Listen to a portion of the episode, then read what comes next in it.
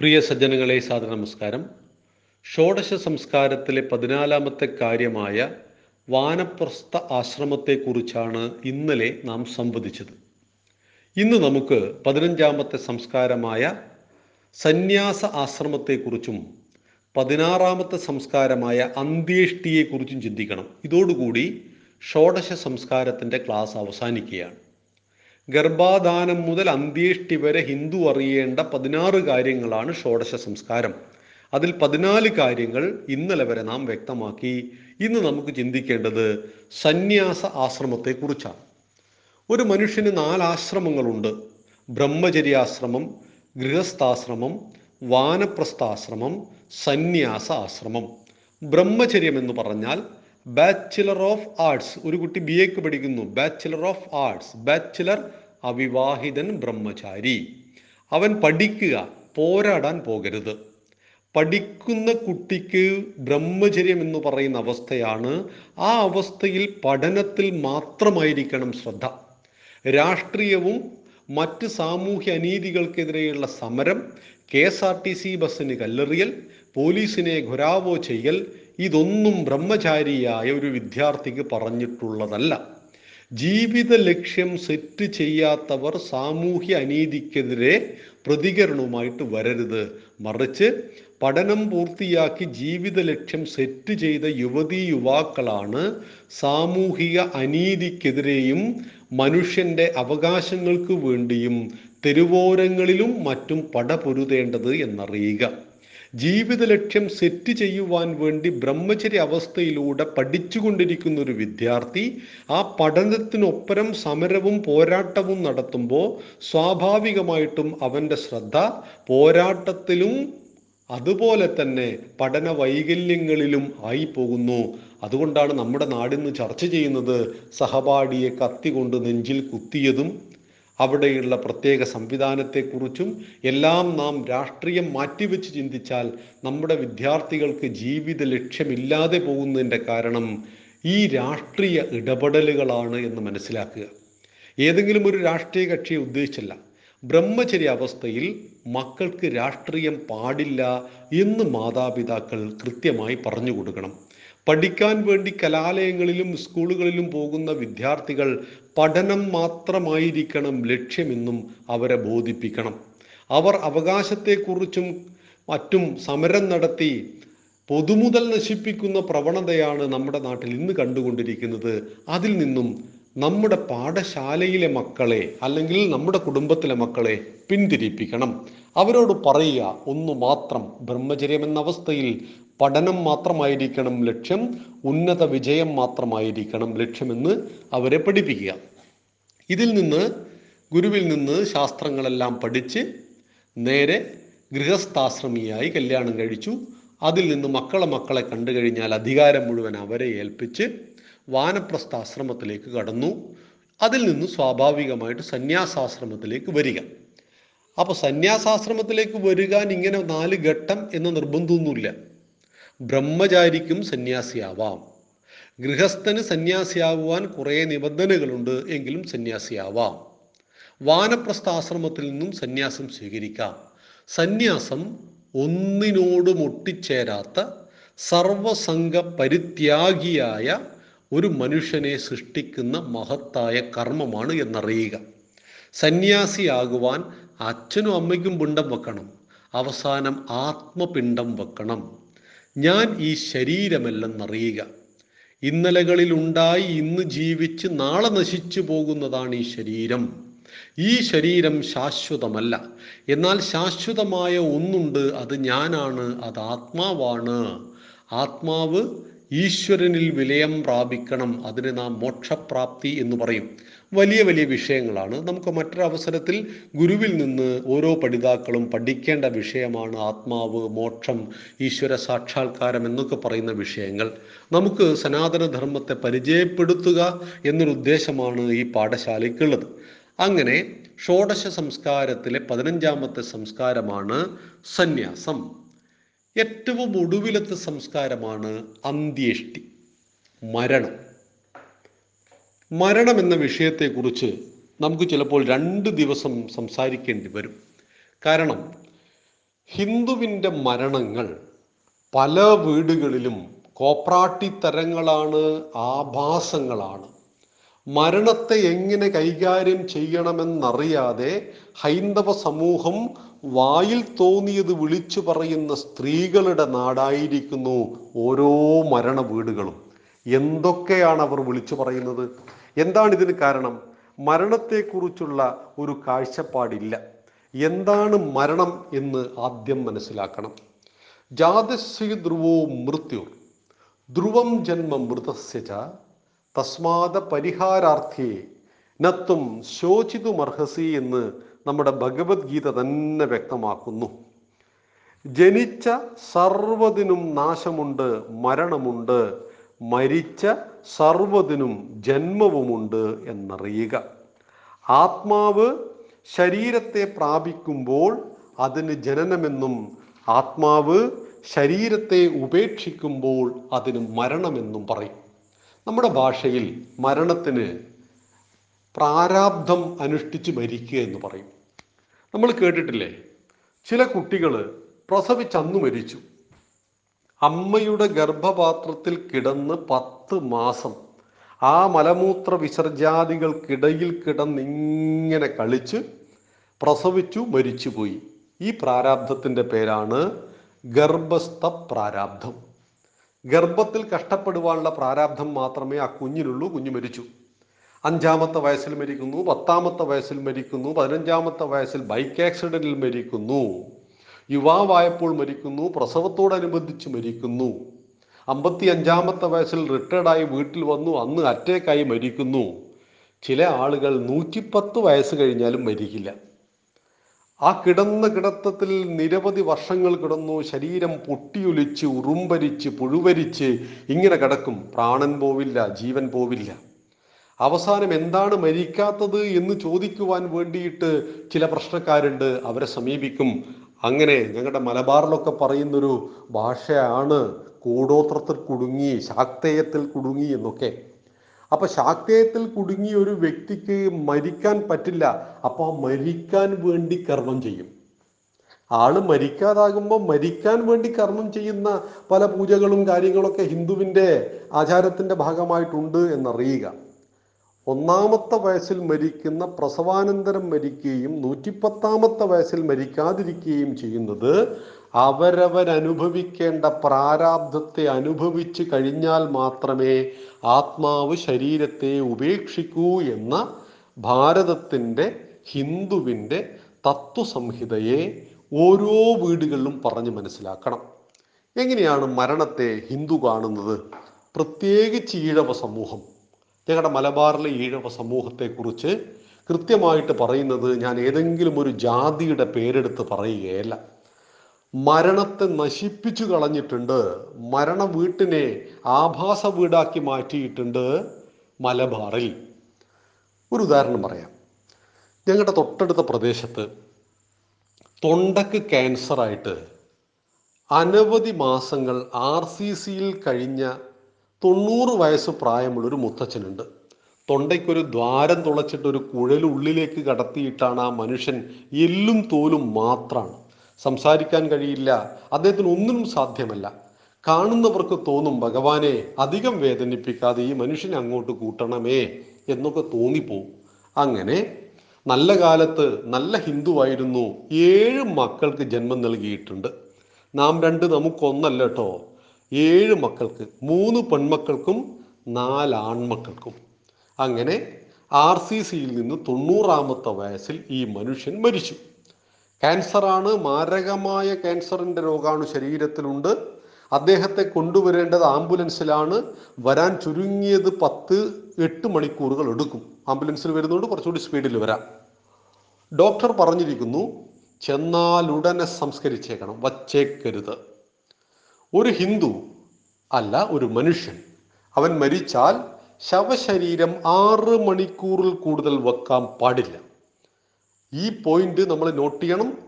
ആര് ബന്ധത്തിൽ മരിച്ചാലും നമുക്ക് പ്രിയപ്പെട്ട മുത്തച്ഛനും മുത്തശ്ശിയും അച്ഛനോ അമ്മയോ മകനോ മകളോ ആര് മരിച്ചാലും ആറ് മണിക്കൂറിനുള്ളിൽ സംസ്കരിക്കാൻ നോക്കണം.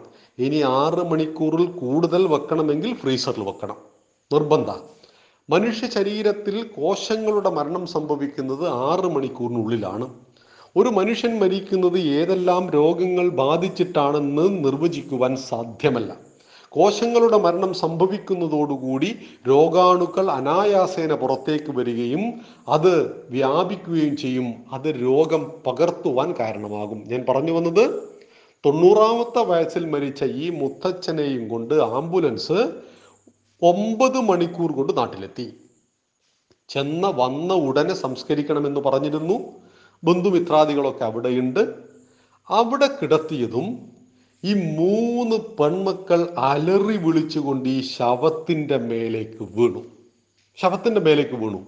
പിന്നെ അവർ വിളിച്ചു പറയുകയാണ് സിനിമയിലൊക്കെ കാണുന്ന രസകരമായ സംഭവങ്ങളാ. അച്ഛ എന്നെയും കൊണ്ടുപോയിക്കോളൂ. എനിക്കിനി ജീവിക്കണ്ട. ഏതൊരു സിനിമയിൽ ചോദിക്കുന്നില്ലേ ഇദ്ദേഹം എന്താ ടൂറിന് പോവുകയാണോ എന്ന്? അപ്പൊ ആഭാസമാണ് വിളിച്ചു പറയുന്നത്. എന്നെയും കൂടെ കൊണ്ടുപോയിക്കോളൂ. അച്ഛനില്ലാത്ത ലോകത്ത് എനിക്ക് ജീവിക്കണ്ട. ജീവിച്ചിരിക്കുമ്പോൾ അച്ഛനെ വൃത്തിയിൽ നോക്കിയിട്ടൊന്നുമില്ല.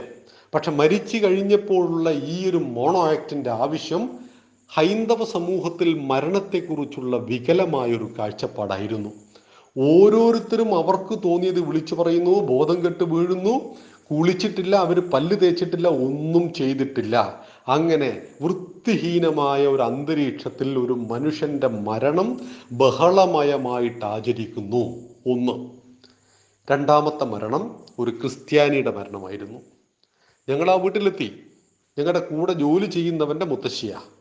അവിടെ ചെന്ന് നോക്കുമ്പോൾ മരിച്ച ആളുടെ കുടുംബത്തിലെ എല്ലാവരും മക്കളും മരുമക്കളും പേരക്കുട്ടികളും എല്ലാം തന്നെ ബൈബിൾ വായിക്കുക കരച്ചൽ എന്ന് പറയുന്ന ഒരു അവസ്ഥ ഇവിടെയില്ല ഇത് തന്നെയാണ് മുസ്ലിമിന്റെ വീട്ടിൽ മരിച്ചാലും. മുസ്ലിമിന്റെയും ക്രിസ്ത്യാനിയുടെയും വീട്ടിൽ പോയി കരയുന്നതും ഹിന്ദു സ്ത്രീകളായിരിക്കും. നമ്മുടെ അമ്മ പങ്ങന്മാരോട് മരണത്തെക്കുറിച്ച് കൃത്യമായി പറഞ്ഞ് മനസ്സിലാക്കണം. ഈ ആഭാസം ഹിന്ദു ധർമ്മത്തിന്റെ ഭാഗമല്ല. അന്ത്യേഷ്ടി സംസ്കാരത്തിന്റെ ഭാഗമല്ല എന്നവരെ നിർബന്ധമായിട്ട് നമ്മൾ പഠിപ്പിക്കണം. നിർബന്ധമാണ് കാര്യം. എന്താണ് മരണം എന്ന് കൃത്യമായ ബോധ്യം ഉണ്ടാവുക. മരിച്ച വ്യക്തി ആറ് മണിക്കൂറിൽ സംസ്കരിക്കുവാൻ പരിശ്രമിക്കുക. ആറ് മണിക്കൂറിൽ കൂടുതൽ വെക്കണമെങ്കിൽ മാത്രം നേരത്തെ സൂചിപ്പിച്ചതുപോലെ ഫ്രീസറിൽ വെക്കുക. അപ്പം വിദേശത്തൊക്കെ മക്കളൊക്കെ ഉണ്ടെങ്കിൽ തീർച്ചയായിട്ടും ഫ്രീസറിൽ വെക്കുക. ആറ് മണിക്കൂറിനുള്ളിൽ മനുഷ്യനെ കുഴിച്ചിടണമോ അഗ്നിക്ക് നൽകണമോ? ചോദ്യം പുഴുവിന് കൊടുക്കുന്നുവോ അഗ്നിക്ക് നൽകുന്നുവോ? പുഴുവിനാണ് കൊടുക്കുവാൻ ഉദ്ദേശിക്കുന്നത് പ്രിയപ്പെട്ട അച്ഛനെയും അമ്മയെയും എങ്കിൽ തീർച്ചയായിട്ടും കുഴിച്ചിടാം.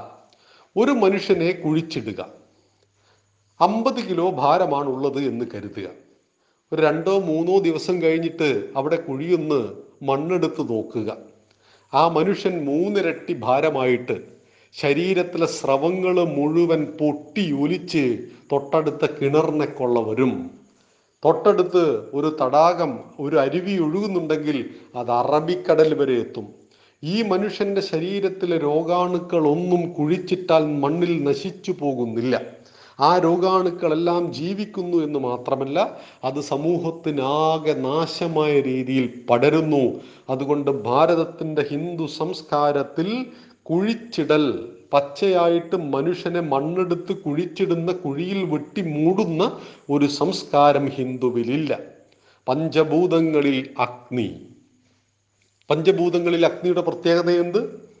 അഗ്നി സ്വയം അശുദ്ധമാവില്ല എല്ലാത്തിനെയും ശുദ്ധീകരിക്കും. ജലത്തിൽ അശുദ്ധി ചെന്നാൽ ജലം മൊത്തത്തിൽ അശുദ്ധമാവും.